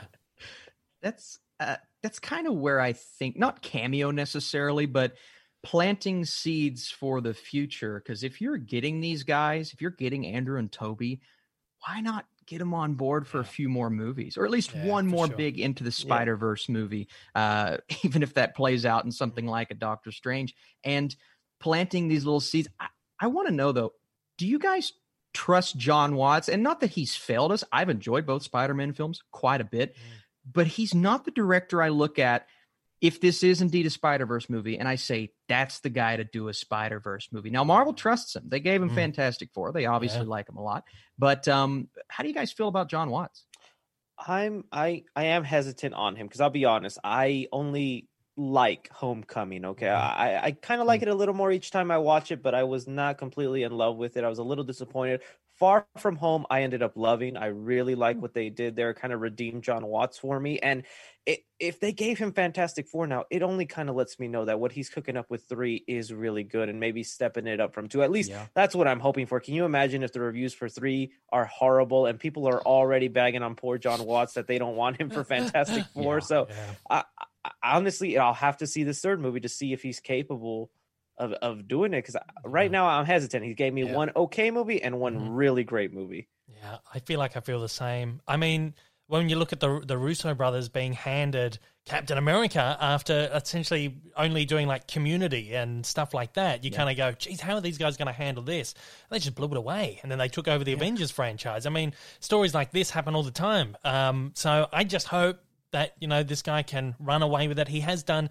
I mean, look at the Spider-Man movies; they're not huge. They are fairly grounded. I mean, the last one was Yeah. on a big, big scale. You know, um, Yeah. Mysterio and the, going, around Europe and everything. But they are smaller, more intimate stories. So it then does. You kind of feel like, okay, how's he going to handle this big, enormous thing? Um, but, I- but the interesting thing is like when you when you start to break down like Infinity War and Endgame, and you look at like oh Iron Man had like eight minutes of screen time or something in the mm-hmm. movies, and you don't realize it. You- You're there for three hours, and you go, oh, well, Iron Man was in it for like eight minutes, but it felt like he's in it for the whole thing. So I feel like with Spider Man three. They're probably going to do the same thing. They'll stagger, you know, the appearances and stuff, and you're just going to sit there and ju- just you're just going to love it, I think. And Yeah. just hope they pull it off. If this is the route we're going down, let's just hope it. Um, because there's a lot of Marvel stuff coming up, and we're going to talk about that. Um, very so we'll talk about that later, actually, because we'll go through the the Disney Investor Day, and we'll kind of make our way through um, the announcements from all the various subsidiaries and uh, subsidiaries and stuff. We'll kind of touch on the Marvel stuff at the end because that's the exciting stuff. Um, but yeah, the Marvel have got their uh, Disney as a whole has got their baskets full. I mean, I was sitting here as as you guys would have been as well yesterday, watching the investor panel and just going, "Oh my lord!" Well, number one, how am I going to cover all of this in the videos? Yo, that was Uh, my biggest N- stress. number two, how on earth am I going to watch all this content? And um, yeah, that's it. I was going to say number three, but I don't have a number three. But yeah, just like it's just it's just overload. It's like it's it's overwhelming just thinking about it. Um, I will do a recap. I don't know. I'm ta- I'm thinking about doing a recap of like every major announcement, but I don't know how I'm going to pull that together because there's just so much. Um, I, I thought, you know, I was taking my notes as the event was going Yeah. on. And I told myself, I'm just going to shoot one giant video summarizing quickly everything that went Yeah. down. And as the event kept going and going Yeah. and going, I was like, this is not going to be possible. I'm going to kill myself trying to make that video. So I just, I broke it down to like, you know, the Marvel event and the Mhm. stuff I found most fascinating. And Yeah. if I tried covering every little thing here, I mean, you'll see what I am passionate and not passionate about as we Yeah. go through the list. yeah. Um, I, I, I yeah, you're right. I was just gonna say I I thought I'd get it all knocked out last night because I did the two hour and 50 minute live stream reacting and I saw other people doing it so I'm like you know what we're gonna be okay and you know the video did well and I, I'm like I got it out of the way we're good and then blocked worldwide uh, due to 40 seconds of content at the end of the three hours. It got blocked. So it was gone for three hours. So I said, oh man, and I scrambled. So then I did a top 10 moments video. And then my claim, they took out the minute and I was That's good. so So, the video Wow. comes back. And I, that's never happened to me before. Yeah. So out of that entire three hours, only like 40 seconds of it is what got the video blocked worldwide. And so I ended up having two videos. Uh, but I'll tell you what, guys, just seeing that play out in real time and getting everybody else's reactions and and tuning into both of your all's videos and just seeing Chris's face light up and and, and Dave your covering of the animation was fantastic. I Thank just you. It was one big moment, maybe the Mm. first, well DC fandom, one of the first moments of 2020 where everyone could come together Yeah. and get excited about something, not Mm. just movies, Yeah. anything. Yeah. And everyone's saying, I had so many comments. This is the best day of the year so far. And you know what? For me, it was one of the best days because it was just so much fun, man. Yeah, it's, it's funny because when I when we were talking about doing this podcast last week, and I was like, you know what, we we should push it back maybe a day just in case there's some big stuff that comes out of this Disney Investor. I've watched these Disney Investor days for the last few years, and they're never anything like this. It's usually just like last year they went over Disney Plus. They announced, oh, here's a bunch of like projects we're making for Disney Plus. Um, they announced some of the Marvel stuff. They announced, you know, a couple of the original films. Very easy. It was so easy for me to get up. I was in England at the time, so I was watching it in the evening. So I was able to get up in the morning and do a video, and I was done. Um, and then I thought, you know what? I, I covered the D23 event really, really easily last year. Um, And then I realized, hang on a minute, that was like all these panels kind of s- spread out over the course of a weekend. And then essentially what we ended up getting yesterday was this entire massive D23 panel shoved into one four hour kind of thing. And I'm sitting there going, there's no way I'm going to be able to cover this the way that, you know, I pl- even planned to. I said I was hoping to get you know video, get a video, get a video, get a bit. No, it did not happen that way. Um, there's just a lot of stuff. Let's start going over it, hey? Because Yeah. we've got. Uh, we want to cap this off at an hour and a half today. Um, I, I've been going to two hours the last few weeks, and I really don't like doing that. And you guys, you got to get out and do your own thing. So we're going to cap it at half an hour. Let's just go through some of these things, give our thoughts, whether we like it and stuff. Some of the bigger stuff we can talk a little bit longer on, but we'll just sort of kind of go through, you know, the bigger stuff. Um, Disney Plus announced quite a few things. Raya and the Last Dragon is going to Disney Plus and cinemas. Uh, they're doing the premiere access thing that they did with Mulan, except Mulan they didn't put in cinemas. They're putting Raya in cinemas. They didn't announce a price. I'm guessing it's probably going to be about 30 bucks, which was the last time. Maybe they'll bring it down because there was such a big backlash over the $30 price point last time. Um, the interesting thing with this is going to see how many people go to a cinema and see it because everyone was complaining, put put Mulan in cinemas. I'd rather have that choice to go. this will be that decided to be like, well, is it actually worth doing this kind of split platforming thing? What are you guys thinking about uh, about this release strategy for Raya? Yeah, not a lot of people are talking about this, but this is their big tester, I Mhm. think, for Disney right here. This is going to be their model for the future in Yep. determining whether we think we can do sort of an HBO Max thing. This right here is going to be what they determine if, like, okay, maybe we could do theater and home release with this little $30 charge right there, kind of Yeah. get the best of both worlds right there. Still curious how Mulan did, but you know, I, I think with the 30 bucks, since I'm only a, a party of two in my household, I'll still go to the theater to watch it. But I think Disney's going to really be looking at those numbers right there. Yeah. Uh, well, it was it was strange to see because you know after announcing Soul with no charge, I'm like, oh, well, I guess Mulan didn't do all that great. But then we get Raya and the Last mm. Dragon with a charge. So why the difference there? Why why Soul doing this and Raya and the Last Dragon doing that? It just seems a bit inconsistent for me. Yeah. Uh, it is a it's not a bad strategy, like you guys said. Well, You go to the movie, you're going to spend that much anyway, more than that Mm. with the popcorn, and Yeah. you know. So at the end of the day, I think you're honestly saving money if you have a couple members in your family. Yeah. But just the way that they're doing it with Soul this way and Raya this way, and whether it keeps going, it's just a bit odd to me. I To be feel, honest. feels like they're experimenting. They're like, let's do it Yeah, like this yeah. with this film. We'll do it like this with this film. We'll do it like what, what else have we got to lose? We've lost so much money this year. Yeah. We've lost. They've lost so much money. Even just pushing the movies back costs them money. Um, and I think they're just like, let's just test out all these different strategies and just see what works best. Um, and instead of going all out like Warner Brothers or following Warner Brothers and going, yeah, we're going to do the exact same thing, which many people were speculating might have been announced yesterday. I think they're just taking it easy and going, let's try it a few different ways and see One what works best for us, what people want, and they'll go forward from there. Um, a big one yesterday. Again, this one didn't get much uh, news, maybe because this is more international. Big for you. Uh, big for me. I'm very excited about this one. Uh, Yeah. Europe, Canada, Australia, New Zealand, and some other international markets will be getting a, a sixth brand title integrated into the Disney Plus app, which is going to be called Star. Um, of course, they have a streaming platform in India called Hotstar. So this is essentially like that version of that for kind of, I guess, the the European market. Um, it's going to add general entertainment content to Disney Plus, PG thirteen to eighteen plus. It's going to be stuff uh, that's made by uh, general entertainment content, as I said, made by like 20th Century Pictures, and I'm assuming a lot of the Hulu stuff is going to wind up. This is essentially like our version of Hulu, but they're integrating it into the app. Um, you know, up the top you've got Star Wars, Marvel, Pixar. You're gonna have Star up there now as well, um, and they're gonna charge us a little bit extra for it. It's probably gonna be, I think, probably, I think in Europe it's like two euro more, which is probably equates to about five dollars more here in Australia. So we'll see a, a a price hike. I believe um, in other international territories such as Latin America, they're launching it as a separate app called Star Plus. And you can either have Star Plus and Disney Plus, or you can get a bundle that has both of them in it together.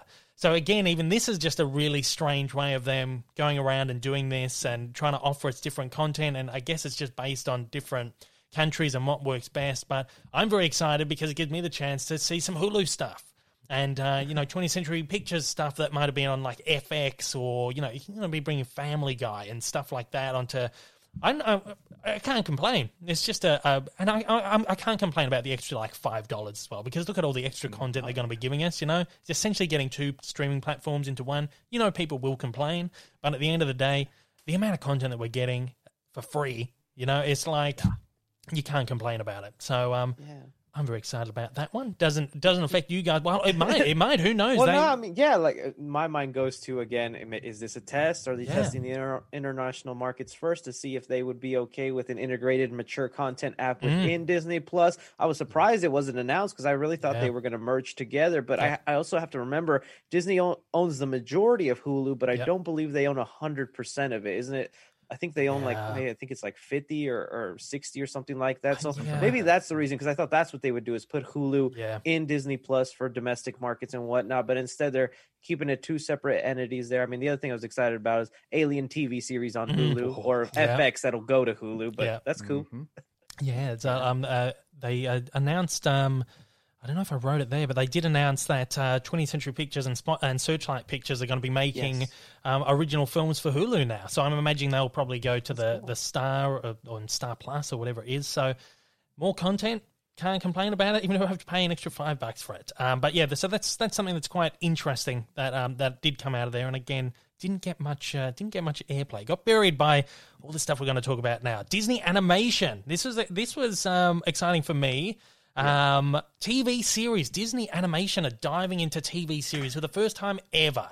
We've had Disney TV series for years and years and years, but never out of Disney animation. It's always been Disney Toon Studios or Disney Animation TV or whatever they call it now. Um, We're getting actual TV series made by the animation arm, which is just so exciting for me. Um, we're getting a Baymax series. We're getting a Zootopia series, which actually seems a little bit underwhelming to me. Um, we're getting a Tiana series based on Princess and the Frog, which is one of my favorite uh, Disney animations from the last like 10, 11 years, and a Moana series as well. The one thing that I'm a bit disappointed about is that there's no original stuff. It's all based on previous, uh, so it's not much different to the Tangled series that's on the Disney Channel or the other. There's a Big Hero Six show on the Disney Channel, stuff that I don't even watch.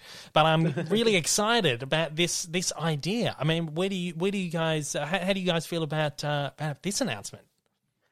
For me, the thing uh, between those four, so the Baymax, Zootopia Plus, uh, Tiana, and the Moana series that they announced here, the one I, you know, was surprised that you just said uh, the Zootopia Plus one is the one Yeah. that got me because I recently rewatched Zootopia because it was on TV, and I just remember thinking, this world is so amazing. Mm. How could they not do a sequel? How could they not explore more parts of this land? Just because it's just so fascinating to see how the animals interact and interlive in this that I would love to see more. And that's what they're doing. Maybe I would have preferred it more like an anthology series where you know Yeah. you see a different animal living in Zootopia and whatnot and what they go through. But I think they're only focusing on three of the supporting characters from the uh, original movie, so that, Yeah. that's fine. The Baymax series, cool. Uh, Tiana also cool. Moana's cool, but I probably won't be checking in until I have like a little youngling with me. Yeah. I, I had hoped for a sequel to all of these, uh, most Yeah. of these movies. now, part of me thinks I don't know if we'll ever see like a Moana sequel now that we have this TV show, but they've done that before. They've given us shows and still done sequels. Man, I love Moana so much. I am Mhm. hyped, Yeah. hyped Yeah. to go back to that world. And they announced that Lin Manuel Miranda, not necessarily this series, but he's just all Disney all the Yeah. time now with all of the things that Pixar and Disney is announcing. So to revisit that music will be fantastic. And Yeah. this is just another thing to bring more families into Disney Plus because for sure. Star Yeah. Wars and Marvel and that, that's great, but maybe the youngest of young they don't really care about that. You Mm. see Baymax, come on now. That that my kid is 100% going to be tuning into that. Don't have a kid yet. will eventually, hopefully. Uh, but but we will we will just have to see if this even further expanding into the younger and younger, more family members, more people for Disney Plus, and their subscriber count is going to go through the roof. Oh, for sure. I mean, they announced. I didn't write it down here. What was their subscriber count at the moment? Something like 86 million, I 86 think. million, and they predicted they'd have 60 within four years. They said something like they predict like 260 million subscribers over the next three years or something crazy like that. It's like yeah, this and that was with barely any content. Oh yeah, they, Yeah. there's nothing. The only like big blockbuster original thing that's on there at the moment is Mandalorian. yeah. And uh, that's been so- that's been a lot of people's big uh, com- complaint, I guess, coming out of it is like what this original content they're giving us. They're giving us these fluffy original films and a few series like High School Musical, the musical, the series, or whatever it is. Um, and then Mandalorian's really the only big thing. But once you watch the eight episodes of the Mandalorian, a lot of people are tuning out or, or you know canceling subscription. But with all this stuff, I mean, you got all these series. As you said, it's going to keep those families just, and that's what they want. I mean, that's the lifeblood of the Disney company is that family audience. Um, and Pixar, we will talk about Pixar in a minute. Um, we'll talk about this now because it's kind of very similar. But Ki- Pixar's doing two um, series as well, one based on Cars and one based on Up which will focus on um, Carl and, and the dog, Doug. It's called- called Doug Days, uh, which is going to be quite interesting. So even Pixar's getting in on this. They're doing a uh, a series called Win or Lose as well, which is going to be their first long form series. So even Pixar's jumping into making these animated series. It's all just really looking up for the original content as far as uh, television shows uh, go for, for Disney Plus. When you're talking about the the family crowd. Um, Disney Animation announced their next film. It's called, I, I think it's pronounced Enca- Encanto, um, which takes you to Colombia, where a magical family live in a magical home. And as you said, Lin Manuel Miranda, all in on that Disney. He's doing the music for this. I cannot wait. Cannot wait. Yeah, I, I, I'm excited for that. I, I'll have to see more footage from it, but the Yeah. little snippets of music that they played, I, I thought were really well. Yeah. yeah, it, it looks just the foray into and you mentioned the what was it, truth? Was it the the, The, Disney uh, one, Truth Win or or Dare, Lose. or win or Win lose? or Lose, yeah. yeah. like that's to me just they sparked that idea while writing Yeah. this movie, and now they're making like Classic that's the Pixar fashion. originality. yeah, seriously. So I want that originality, man, and this Encanto and, and that. I mean, all of these things Yeah. just feel like Disney and Pixar. They're they're finding their groove, Yeah. and they're using Disney Plus to do it. So I just love it, man. I love seeing that. Particularly Pixar. I mean, they've been doing so many sequels recently, and it's almost like Yeah. they, they, you know, that they're just burning to do some original stuff, and this is giving them an outlet. I, sp- I uh, spoke to uh, some some members from the the core animation team that worked on Frozen and the new Frozen short that went on Disney Plus. And they were sort of saying the same thing that this Disney Plus, he's given them this more creative outlet, and the studio is just as um, you know good with them at, with this as they are on the films, letting them just kind of have that freedom and you know got the smaller smaller budget, smaller time frame, but you know let them just do their own thing. And as we said, win or lose. Um, for those who aren't aware, it's this series. Again, you said they they spawned this idea off the back of working on Toy Story four, where one artist um, would come out of a meeting thinking that was great, and the other artist thought that was a disaster. So they're sort of doing this series that's kind of based around that idea. I think the whole series is based on this one week at a school and each episode is a different um, uh, perspective, a different character. It's crazy, and that's that's a Pixar that we know and love. It's great to see more of that, uh, more of that coming back. Um, Pixar, man, they are going to kill it over the next few years. Some of these, Oh, yeah. uh, some of these films they've announced.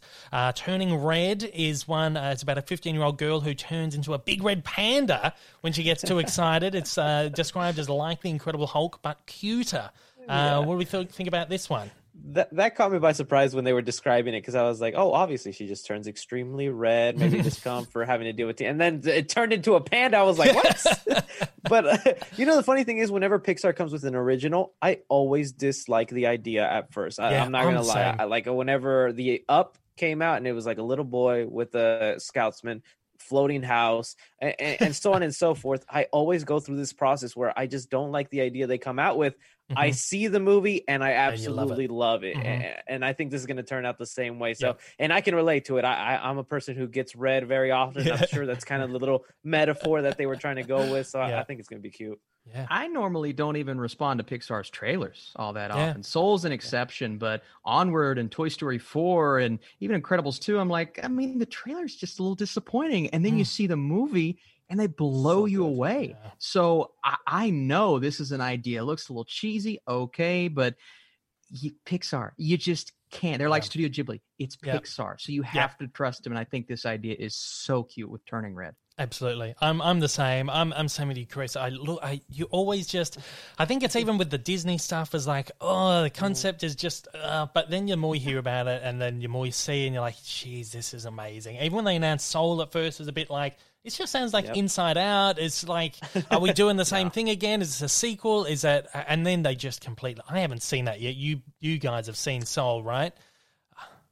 I have not. I was have not? denied a screener. Oh, I- it's I- okay.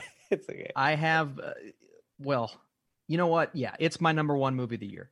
So wow. very That's as excited. far as Now I'm I'm really upset they denied me. Yeah, well, I'm here with you. I'm waiting on my clearance okay. for that one That's too. Apparently, the clearance um, through that title is going through the US arm. So I've had to put in my request with the U- with the Australian arm of Disney Plus, and it goes through the US, and they decide who gets it or not. So I've been waiting for a week to hear back. I don't know what's going to happen. So I might be sitting there on Christmas Day and watching it uh, along with you, Chris.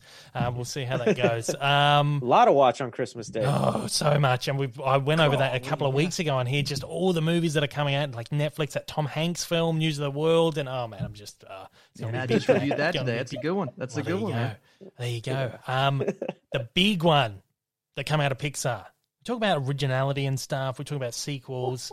This is a bit of a combination of the two, and this is something that no one expected. This has come out of absolutely nowhere.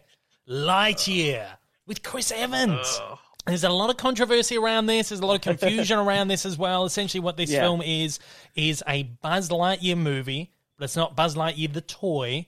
This is, if you look in universe at Toy Story, the toy of Buzz Lightyear was an action figure based on a film or a franchise, and this film we're getting is in essentially an in-universe movie that the that the toy was based on.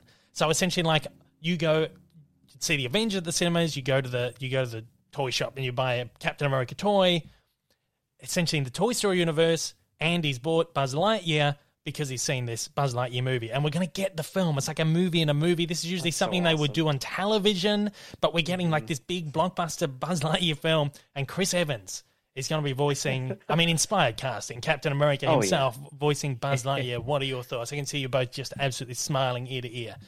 I was what you know, we were all glued to the event watching what they were announcing and stuff, and I was expecting another original or something like that. I didn't think they would announce a sequel after they just made Mhm. sequel series on there. But when Yep. that title came up, Lightyear, instantly I knew what it was, and I was blown away that they would actually do it. Because just just thinking about the potential, the visuals, the style of what this could be, they they have another franchise on their hands right here. Oh, basically, I know Pixar doesn't love making sequels, but this is something I would love to see done. Just looking at the first opening of Toy Story 2 and, and you see the video game that Buzz is going through Yeah. and that we're basically getting an extended movie version of Yeah. that. Really dig it. I also don't mind that they they took Chris Evans as the voice. Mm. I Tim Allen is great, but I, I was saying, you know, in Toy Story 4, I started to hear Yeah, the, his age in the voice, and, Yeah. and that's no fault to him. Everybody will get that eventually. But what Yeah. they're trying to do is go for someone young, and this even happens a lot in real life. Even Tom Yeah. Hanks doesn't do the voice for No. for Woody for video games and toys. That's his brother Mm. that he outsources it to. So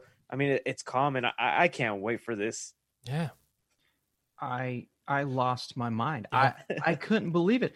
I love the movie. What was it? Buzz Lightyear of Star Command. Yeah, the little animated- animated film. Animated thing. And I always said to myself, you know, I, I wish Disney would do something like this, but with that Pixar flavor Yeah. that we know and Yeah. love. And sure enough, we get that. Not only that, Chris Evans, it's Captain America, y'all. He's Buzz Lightyear. Like that is so cool to me. And I don't mind Tim Allen because Yeah. again, we're going younger and they even said this is like when Buzz is kind of, you know, Hmm. finding his own. And I am just sci-fi like we had sci-fi with WALL-E, right? yeah. This Yeah. is a sci-fi superhero, just all-out action-packed Pixar movie that I never knew I wanted in Mm. this fashion. One of my favorite announcements, top two of Oh, the night for me. Absolutely. I, I just lost it. It was crazy. Oh, this was the only time I think in the whole panel where I audibly went, "Oh my lord!" like what? So Lightyear cross it. They said, "Oh, we're doing this science fiction movie unlike anything we've ever done before. Check this out." Lightyear. I was like, "Oh my, oh. what on earth?" Toy Story is one of the first movies I saw in cinemas. I'm a kid of the '90s. This was, I think, The Lion King was the first one I saw in '94. I saw Toy Story in '95. So I've been with these characters my whole life, just as you guys have, and just seeing like, oh my, this is so amazing. I'm not even, I'm, I'm not even mad that Tim Allen's not here either, because, understandable. because like you said, Yeah. You buy an action figure. It's it's hardly ever the actual voice of the person that's in the film because of all these licensing things. The only time they've ever done Toy Story dolls with Tim Allen and and um, and Tom Hanks's voices is to tie in with the films because they've got all that bundled into their contracts and everything. But when there's not a new movie out. There's just other people doing the voice, whether it's Tom Hanks's brother or just some other, you know, voice voice artist. So it really does work that way. That Andy would have gone to see a, a toy, a, a Buzz Lightyear film, and bought the doll, and had a different voice. I mean, Patrick Warburton did the voice of Buzz Lightyear in the animated series. So uh, Buzz Lightyear And- Star Command. yes. So I don't even remember when Buzz Lightyear fights himself in the toy store. Is that also another Tim Allen? Is he doing the two voices, or was well, that someone yeah. else playing? it was Tim Allen as well, I but I think he did a different Allen. Yeah, voice. Yeah. Uh, so it's I don't know. It's going to be interesting. A lot of people are saying, "Oh, they've dumped Tim, Tim Allen because he's been a bit controversial lately." Uh, we won't go too far into it, but he's been posting yeah. some like Yeah. some crazy stuff on Twitter and stuff, and people haven't been very happy with him. And um, people are saying maybe they've dumped him because of that.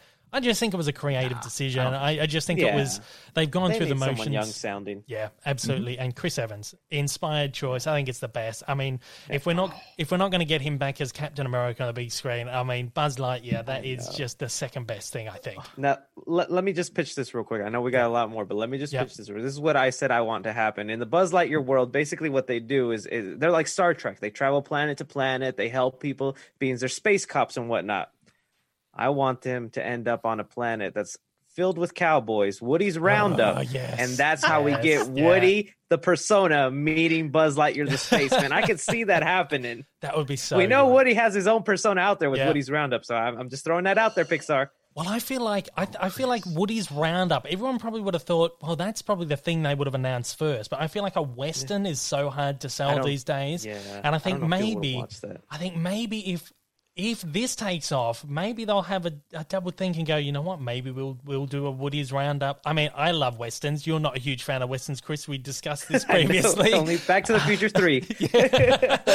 um, but I think it would be cool. I think it would be cool if they did, if they did something like that. But anyway, that's just spitballing at the moment. I'm very excited about Lightyear. This is Yeah. again one of my huge takeaways from this. Um, Lucasfilm are killing it as well. Just yeah. just as I'm at this point where I'm like. Not feeling the love for that much love for Star Wars anymore. You know, everything's happened with the, the films, and I was a little bit soured in the last movie. I felt it wasn't great.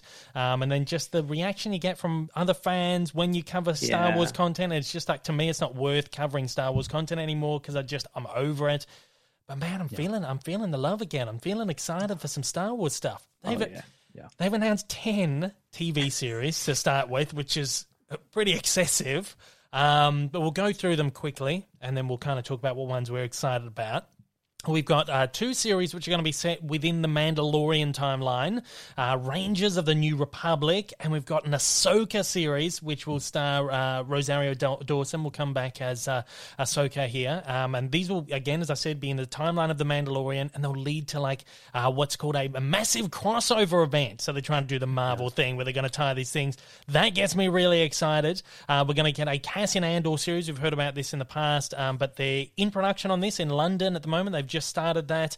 Um, Tony uh, Gilroy uh, is is attached to that, who wrote the first four Bourne films. He directed Bourne Legacy. He was one of the many many screenwriters that did Rogue One.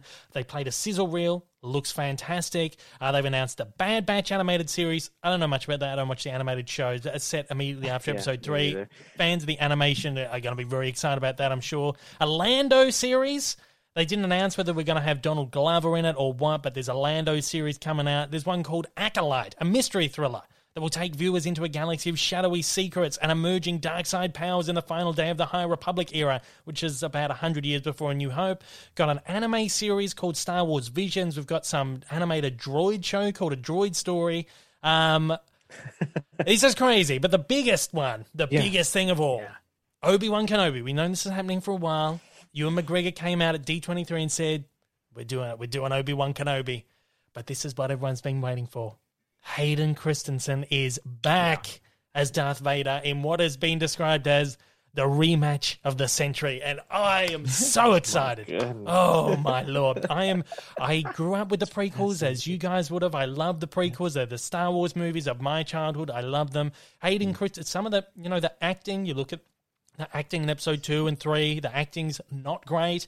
I always put that down to George Lucas's direction. Um, I always thought George Lucas isn't a great director. He's a brilliant filmmaker, brilliant producer, brilliant writer, but Agreed. I always thought his direction was maybe a little bit off. He was going for the whole space opera thing.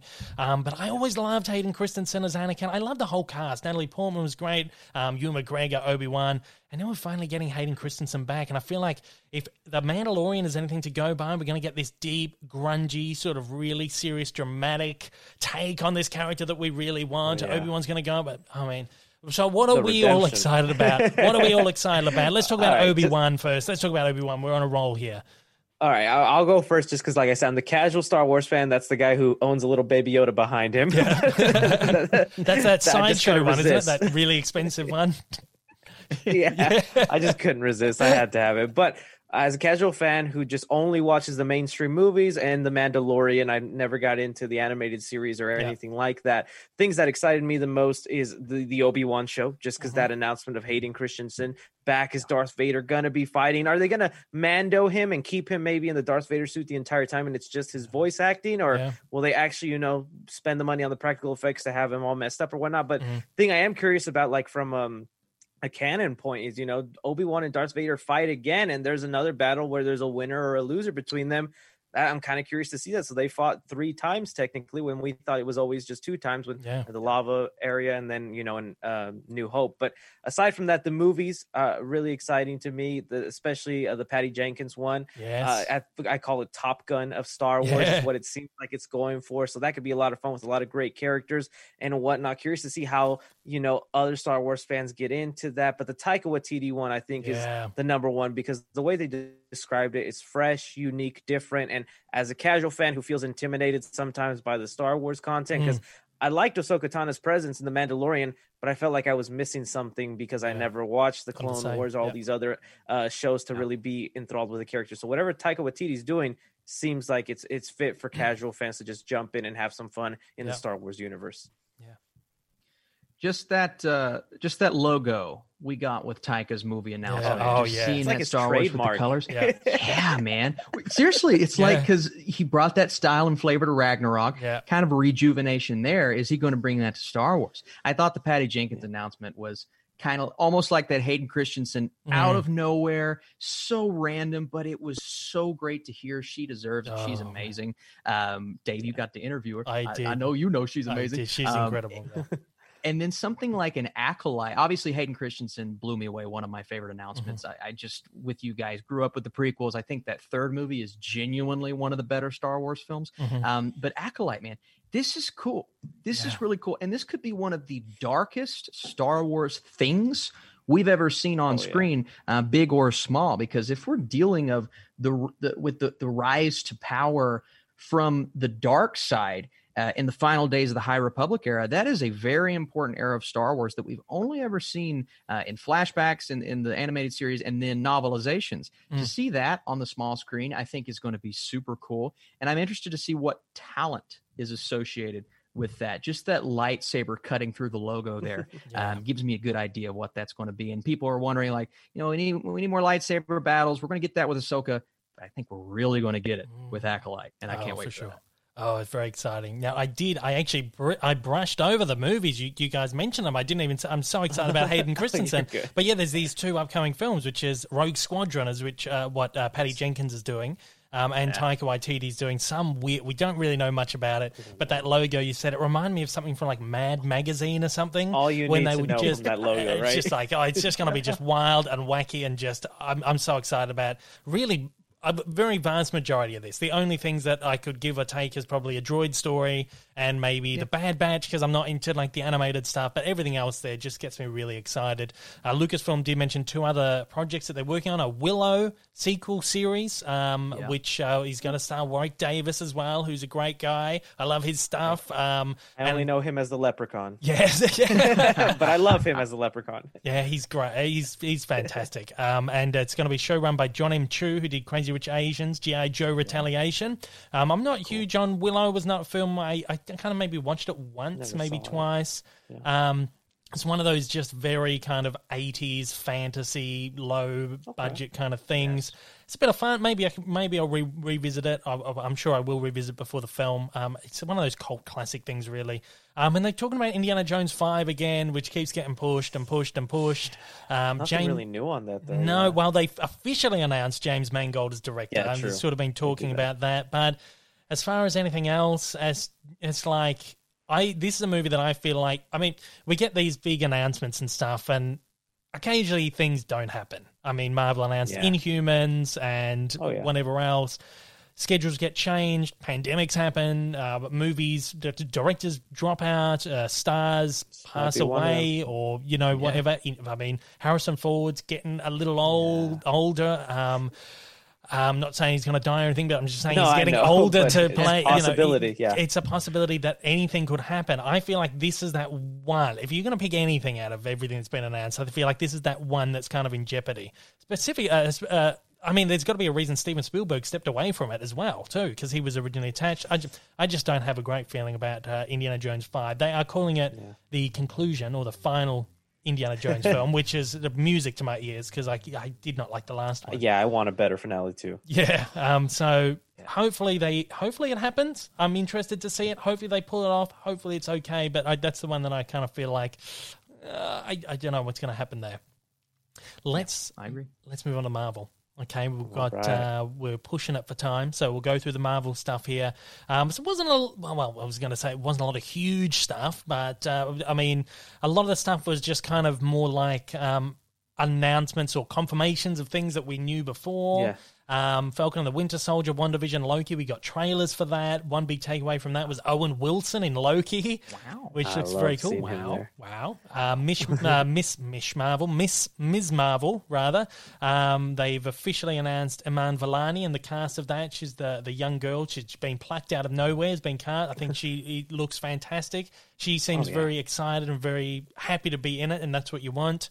Um, Captain Marvel 2, they're saying that Iman Vellani will be starring in that as well as Ms. Marvel. So there's that crossover you're going to get. That is so awesome. Um, yeah. And Teyonah Parris, who is playing um, Monica Rambeau in WandaVision, the older, because she was the young girl in the first Captain Yeah. Marvel. Now she's going to be uh, the adult version in WandaVision. She's then going to be in Captain Marvel 2. So we're starting to see how it's all piecing together here. Hailee Steinfeld has been uh, confirmed as Kate Bishop. I saw she Chris looks awesome in the set photos. Amazing, amazing. She's terrific. She's an incredible, incredible actor, and she just looks the part. I mean, this is this is the one we've all been excited for, and as you said, set photos just looks absolutely terrific. I'm so excited to see that. Uh, she Hulk Tatiana Maslany is, has been confirmed. Um, there was rumors about it a while ago. Then she came out and was like, "No, there's no truth to that. I don't know where this has come from." Now it's been confirmed. it's also protecting been... her her position. yes, exactly. Um, Mark Ruffalo will be back as the Hulk uh, for yeah, the series, yeah. which is good. Um, the big news, uh, the big announcements here is two new series: um, Ironheart, which will focus on Riri Williams who's the younger girl who takes on the um, Ironheart, sort of essentially takes over after Iron Man, becomes the Ironheart. Um, there's going to be an Armor Wars series with Don Cheadle as a War Machine, Rhodey, which is going to be so cool. That's a really cool. I haven't read a lot of the comics, but the the Armor Wars arc is just like absolutely spot on, amazing. Um, and Secret Invasion, Sam Jackson Nick Fury's back. Um, ben Mendelsohn is back as Talos, um, which is I feel like I mean a lot of people have been thinking that this is going to be the um, you know that next overarching thing of the MCU, but I feel like we'll we're going see. the way of the multiverse. Are we going to have like this big event series? I mean, Disney Plus thing's going to try and emulate that kind of thing, and that's going to be the big Disney Plus thing we're going to work towards. Secret uh, Secret Invasion. I'm moving really quick here, but we will. I will give you a chance to chip in in a second. Guardians of the Galaxy holiday special. James Gunn said he was, as a child, he loved the Star Wars holiday That's special. Awesome. He's been bugging Feige, give me a Guardians of the Galaxy holiday special. It's finally happening for Disney Plus. I am Groot. They're giving him like a, a short series. Don't know if it's going to be animated or whatever, but that's going to be interesting. Ant Man and the Wasp 3 has finally been confirmed as Quantumania. Rudd, uh, Paul Rudd and Evangeline Lilly are back. Uh, Michael Douglas, Michelle Pfeiffer are back. Uh, new actress has been cast for Cassie um, Lang, uh, mm-hmm. Kathryn Newton. Um, and uh, we're going to get Jonathan Majors in there as Kang the Conqueror as well. Uh, Christian nice. Bale has been officially announced uh, as Gorr the God Butcher for Thor: Love and Thunder, and Jamie uh, Alexander will return as Sif finally. I mean, oh, I've been waiting. When's she coming back? And she's finally back. Um, and the big one, uh, two of the big ones, uh, Black Panther two. They're not going to cast recast Chadwick Boseman, so they're not going to bring T'Challa back in. Very surprised. Um, they're going to honor his legacy. They pushed the movie back a little bit, and they're going to who knows what they're going to do with that? Um, I can't I can't even speculate on it at the moment. It's kind of like they could, you could go any direction. Um, and Fantastic Four is finally announced with Jon Watts, as we touched on before. Uh, the, the, has yeah. done the Spider-Man films. He's on Fantastic Four.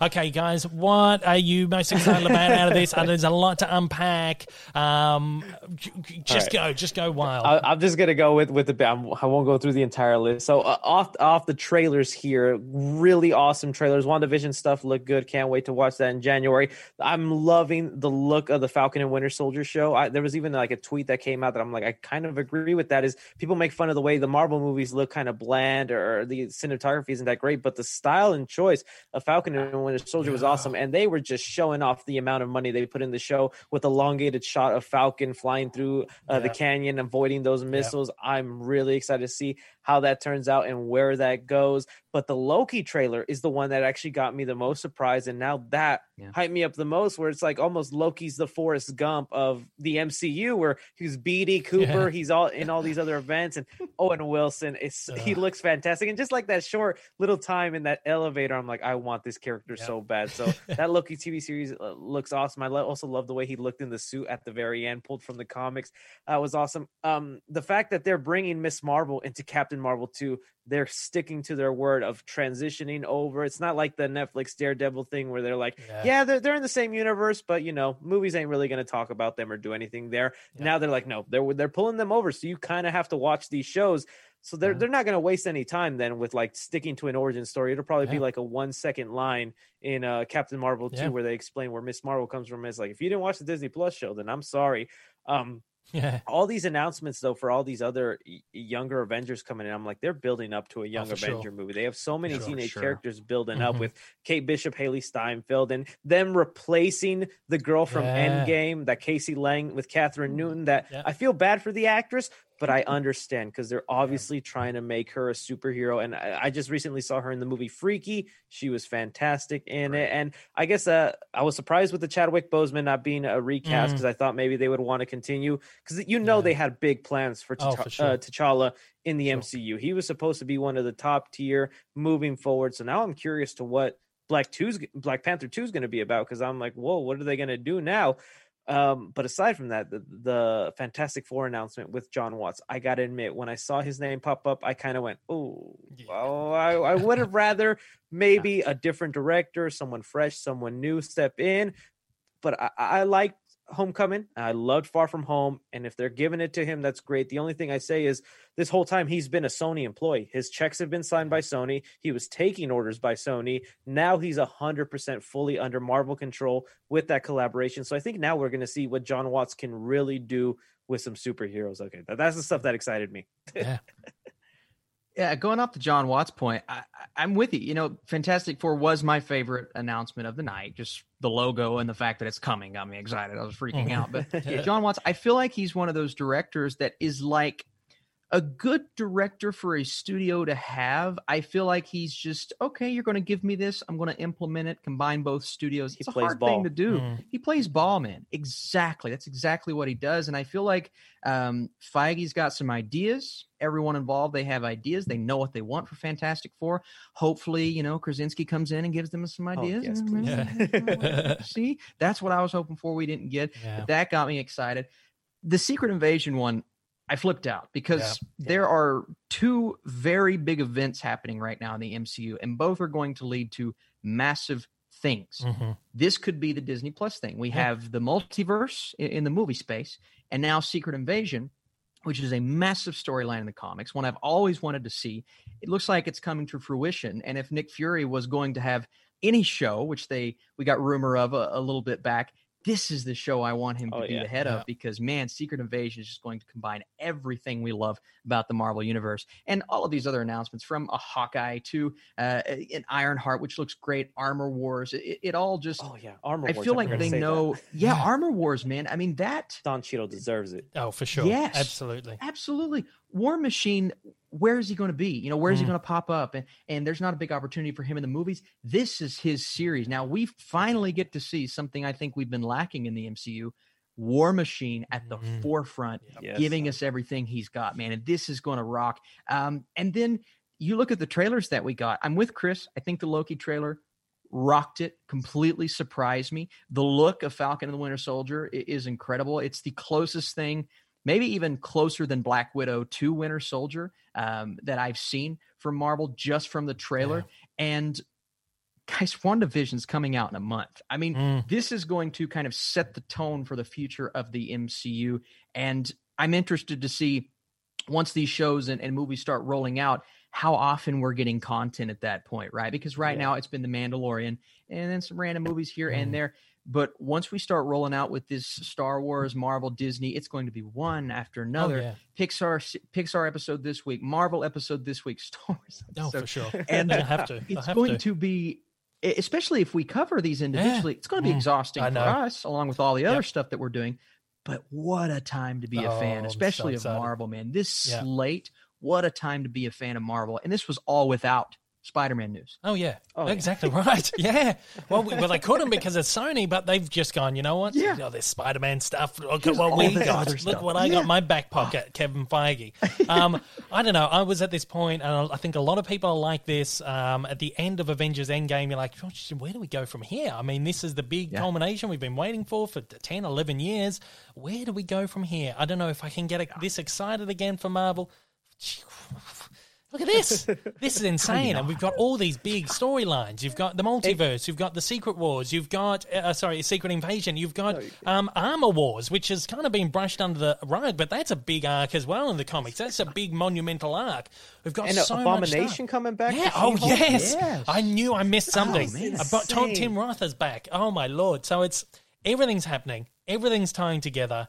And even if we're talking about Spider Man 3, if we're opening up the multiverse and all of these other Marvel movies that have been made over the last 40 odd years or whatever are now becoming canon as well. I mean, what kind of possibilities do we know? Like Hugh Jackman, I mean, coming in as Wolverine. Uh, You know what's going to happen.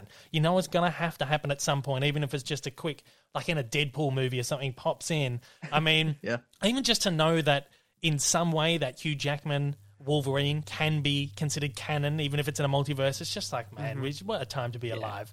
Uh, but And you- it's smart for Disney because they own the rights to those DVD Yeah, sales and whatnot. So they're like, how do Uh-huh. we push these sales without Yeah. really, you know, doing something with these characters? But Yep. the only thing I think about when I see this entire list in five years or in 10 years when I have a child or whatnot, how am I going to start showing them the MCU? Because you Yeah, I thought know. it was complicated to show them Yep. 20 movies in a row. Now you have to remember what series came in between each movie and Yep. what event and what episode. And it's like, oh, little Johnny, you're going to have a hard time here. You've got six. You've got uh, what the five other Spider-Man movies and all the X-Men movies. Depending what they do, I mean, you're gonna be. Oh, Oh, it's gonna be insane. I mean, it's hard. It's it's been easy for us. We go along. I mean, the mo- cinema didn't hasn't had a long existence before now. Really, when you think about it, it's 110, 115 years old or whatever. so the movies that I've had to grow up with in the last 30 years is like. Been fairly easy to catch up on everything, but I always think, you know, when I have a kid, it's going to be crazy.